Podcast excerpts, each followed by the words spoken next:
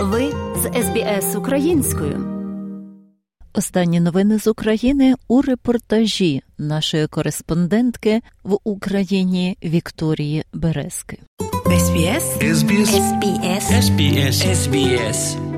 Radio. Слава Україні! Розпочалася 250-та доба героїчного спротиву українського народу агресії з боку Російської Федерації. 30 жовтня у Сполучених Штатах Америки нашу сміливість у боротьбі проти загарбників було відзначено нагородою Оксі Карідж Еворд, яку буде передано президентові України Володимиру Зеленському. Церемонія вручення відбулася в Інституті миру. Нагороду презентував радник президента США з питань національної безпеки Джейкоб Саліван, а прийняла посол України Оксана Маркарова. Джеймс Салліван наголосив, що Путін не врахував головний чинник у російсько-українській війні, а саме народ України, який нині мужньо б'ється, перетворивши біль на мету та заявивши рішучі ні агресорові разом із своїм лідером Володимиром Зеленським. Президент України взяв участь у церемонії онлайн, виголосивши англійською мовою вдячну промову, звернену до лідерів та народу Сполучених Штатів Америки, запевнивши, що немає такого Голіафа, якого б не переміг Давид, якщо він діятиме мужньо та рішуче.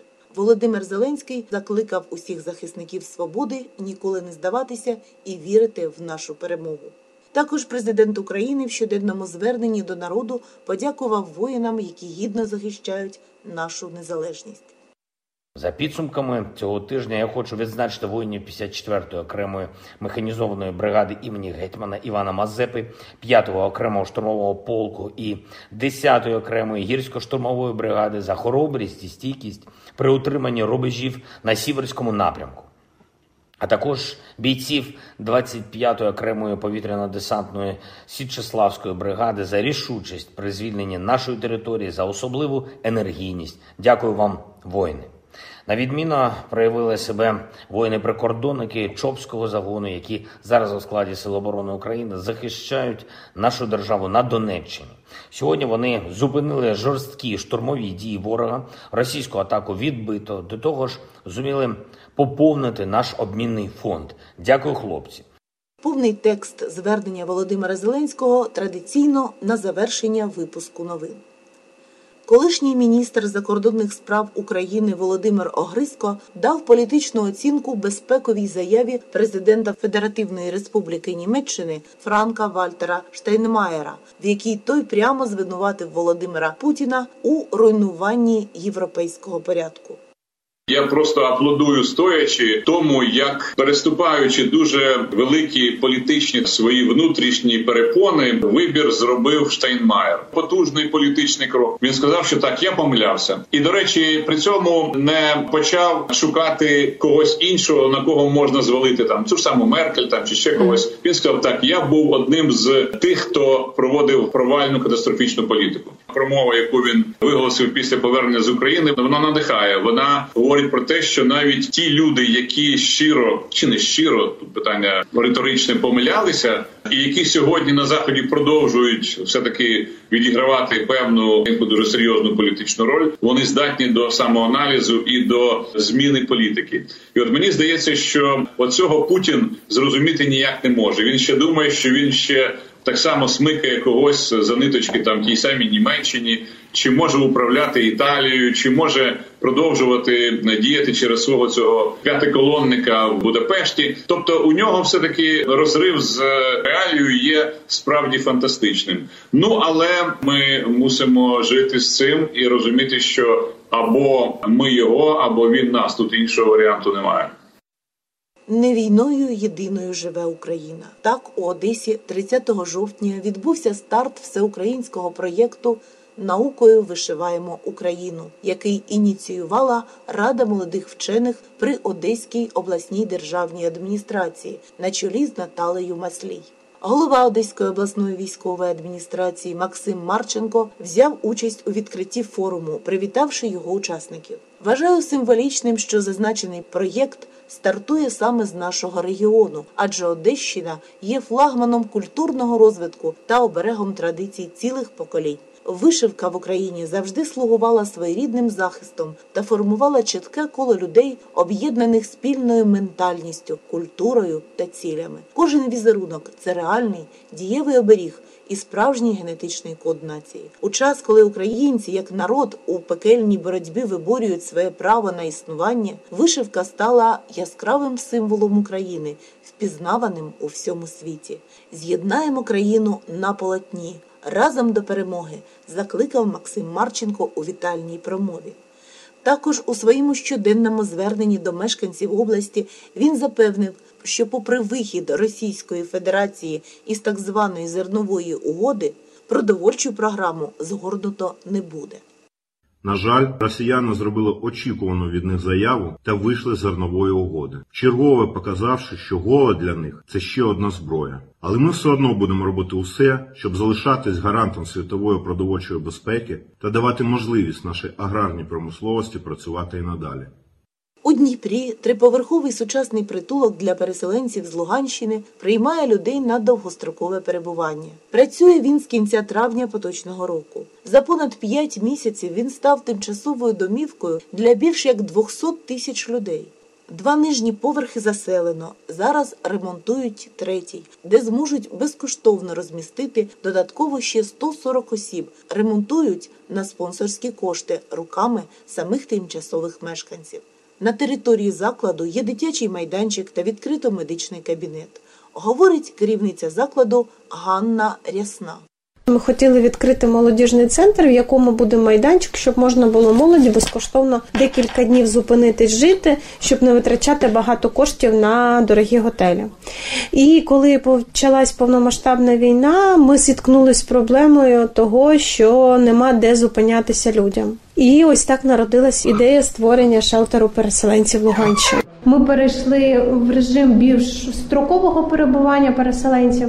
На сьогодні це 70% довгострокового перебування у нас люди живуть, і 30% це такий майданчик, де можна на декілька днів зупинитися, після чого поїхати далі або знайти собі житло. Ми на 3-му поверсі, де зараз ідуть ремонтні роботи, відкриваємо ще цілий поверх для того, щоб ще 140 людей додатково мали змогу зимою жити абсолютно безкоштовно.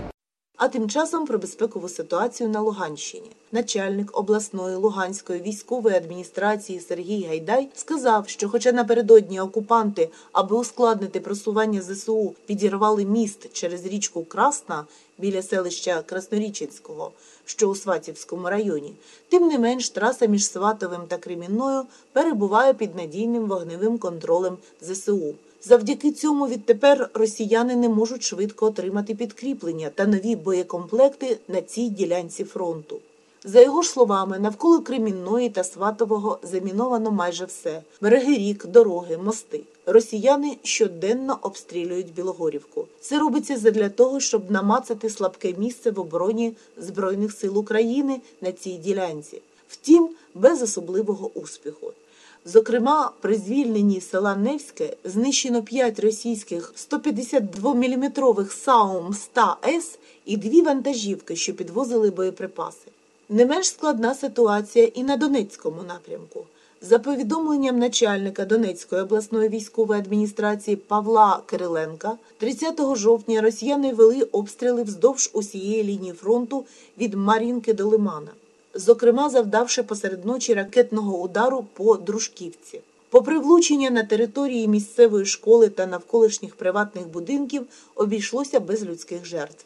Натомість поранено 1 людину у Первомайському, а у Бахмуті внаслідок численних обстрілів поранено 2 цивільних. Сіверськ вночі зазнав артобстрілів та авіаударів. У понад 20 населених пунктах Донеччини, розташованих на лінії зіткнення, внаслідок ворожих обстрілів минулої доби було зруйновано житлові будівлі. Втім, до ключових об'єктів Лиману вже відновлено електропостачання. До вашої уваги звіт про обстановку на фронті речника Генерального штабу Збройних сил України Олександра Штупуна.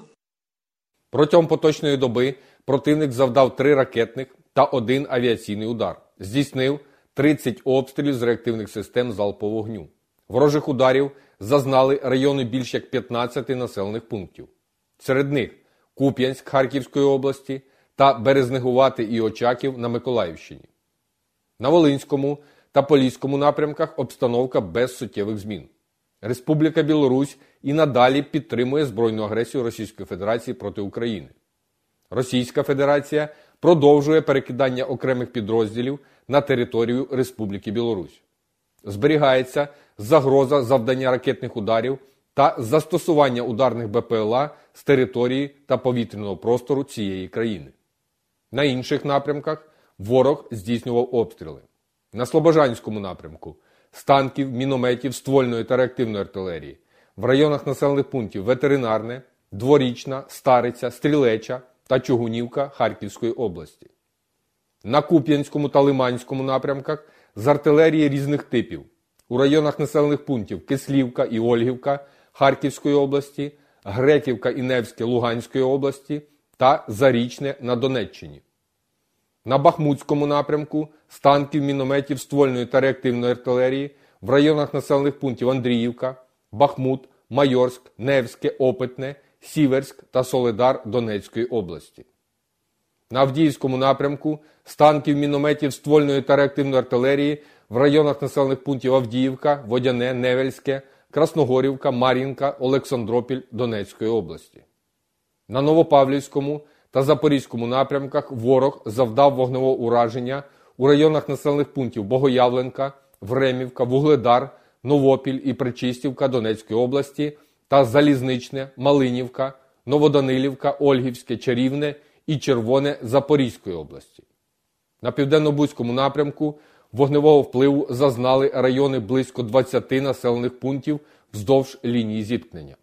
Окупаційна влада тимчасово зайнятої території Херсонської області намагається створити на підконтрольній території умови, непридатні для проживання місцевого цивільного населення. Так, в Новій Каховці з 29 жовтня поточного року відключено доступ до мережі інтернет та через гучномовці поширюють інформацію про необхідність виїзду з області протягом 48 годин через нібито загрозу ракетних ударів з боку Збройних сил України. Першочерговій так званій евакуації підлягає медперсонал місцевих лікарень та оперативні служби міста. Крім того, окупаційна влада видала указ, що зобов'язує підприємців розпродати весь продовольчий товар та закрити магазини і ринки з 1 листопада 2022 року. За наявною інформацією, ворог здійснює підготовчі заходи щодо відведення артилерійських підрозділів з правобережної частини Херсонської області з подальшим їх можливим перекиданням на інші напрямки. Авіація Сил оборони протягом доби завдала по ворогу 5 ударів. 1. По району зосередження озброєння та військової техніки. 2. По взводних опорних пунктах, а також 2 по позиціях комплексів протиповітряної оборони противника. Підрозділи ракетних військ і артилерії за поточну добу уразили 1 пункт управління російських окупантів. Міський голова Енергодара Дмитро Орлов повідомив, що недільний ранок 30 жовтня окупанти в місті почали з обстрілів промислової зони, внаслідок чого більша частина міста залишилася без світла. За попередньою інформацією, окупанти влучили в одну з підстанцій. Ситуацію коментує директор Агенції розвитку Приазов'я, політолог Костянтин Батоцький. Єдине, що ми знаємо, що на станції є запас дизелю для роботи аварійних дизель-генераторів. Його там достатньо, його має вистачити на будь-яку надзвичайну ситуацію. І от це якби єдине, що ми зараз знаємо і розуміємо. Ну і те, що станція знаходиться в режимі холодного зупину, а значить ризики саме аварії і радіоактивного забруднення, вони трішки знизились. На Херсонщині ситуація лишається вкрай непростою. Подробиці повідомляє радник голови Херсонської військової адміністрації, депутат Херсонської обласної ради Сергій Хлань.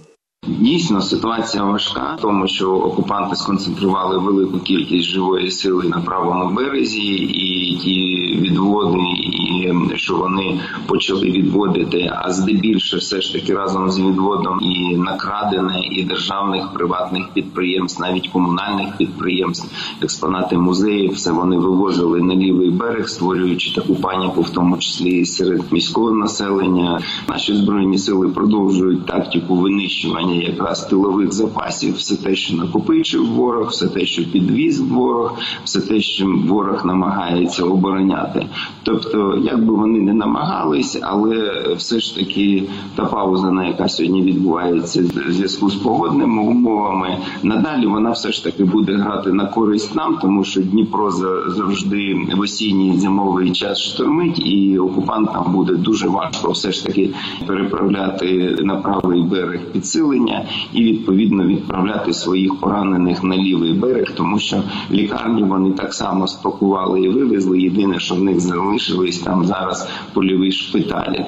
Людям дійсно важко, тому що, якщо казати взагалі про людей, які залишились на правому березі і чекають визволення із місті Херсоні, то треба зрозуміти, що окупанти на зараз вивезли навіть всі торгівельні мережі, і на сьогоднішній день правий берег фактично знаходиться в таких жорстких умовах окупації бойових дій, але на самозабезпеченні. Якраз дрібні підприємці і фермери допомагають містянам виживати, виживають і торгують в своїх дрібних лавках, дрібних магазинчиках саме продукцію, яка вирощується і виробляється саме на території Херсонщини. І, до речі, дуже принципово і показово, що рубль припинив ходіння і в Херсоні, і на правобережній Херсонщині. Вже, якщо ми самі себе забезпечуємо, то і розраховуємо своєю національною валютою. І це дуже показово.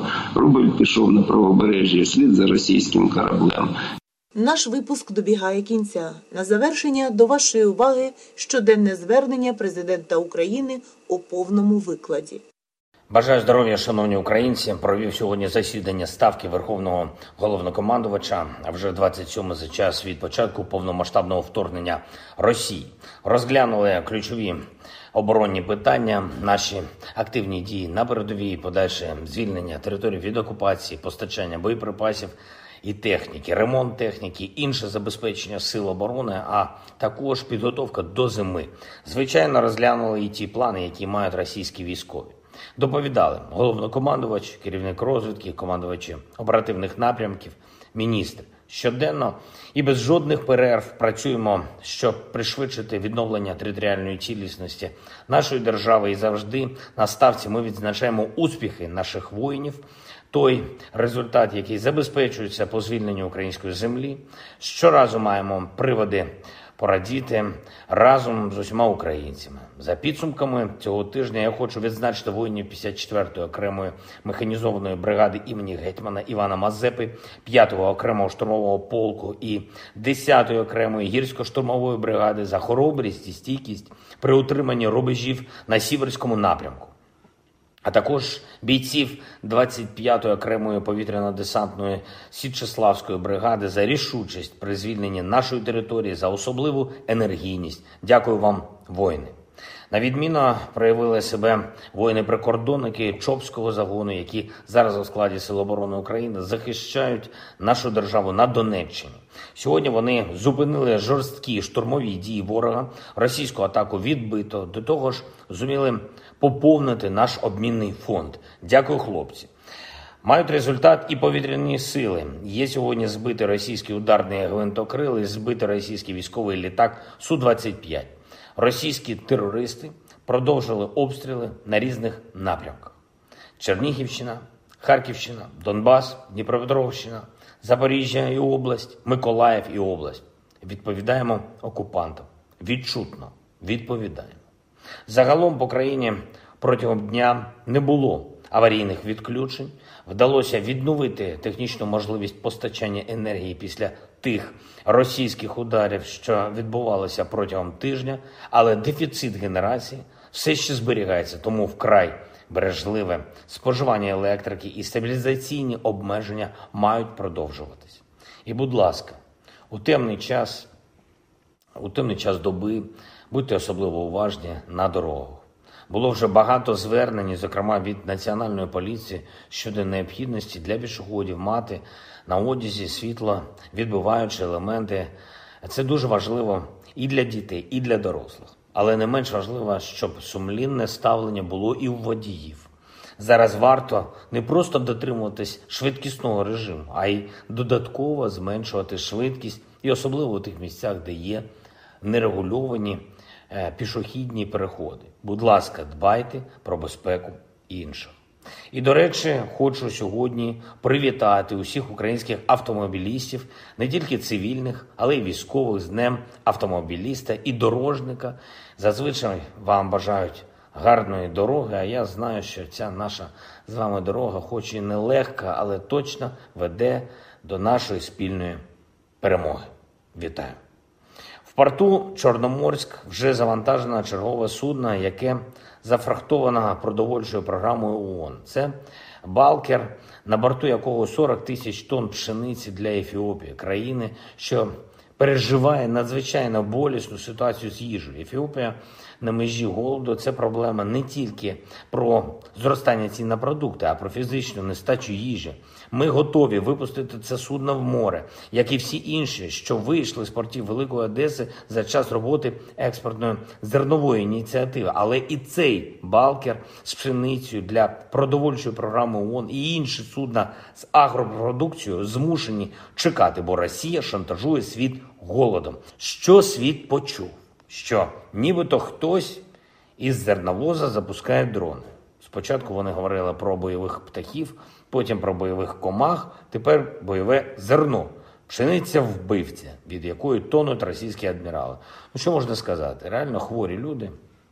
Але ці хворі люди, знову ставлять світ на межу жорсткої продовольчої кризи. Росія єдиний винуватець того, що продукти харчування зараз будуть дорожчати для різних людей на величезному просторі від Західної Африки до Східної Азії. Росія – це причина, чому люди, зокрема в Ефіопії, Ємені чи Сомалі, залишаються із катастрофічним дефіцитом продовольства. Звичайно, партнери намагаються переконати державу-терориста трохи збавити оберти в шантажі, але чи реалістично це? Поки що факти вказують на те, що керівництво Росії більш зацікавлене у загостренні продовольчої кризи, ніж у виконанні підписаних документів. І це, до речі, відповідь усім тим, хто каже про переговори з Росією.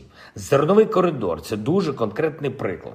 Там зараз 218 доказів, що Росія не хоче ніяких справжніх угод. 218 суден, які очікують можливості вести продовольство за експортними контрактами або зайти в українські порти. Тиждень за тижнем Росія гальмувала зерновий коридор попри свої ж обіцянки партнерам і тепер заблокувала його повністю. Україна зі свого боку зробить все, щоб експортна зернова ініціатива працювала і надалі. Я дякую усім, хто допомагає нашій державі. Я дякую кожному і кожній, хто воює і працює заради нашої перемоги. Я дякую усім, хто у цих обставинах проявляє турботу про інших. Слава Україні!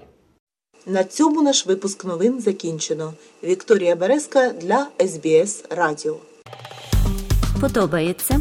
Поділіться, прокоментуйте. Слідкуйте за SBS Українською на Facebook.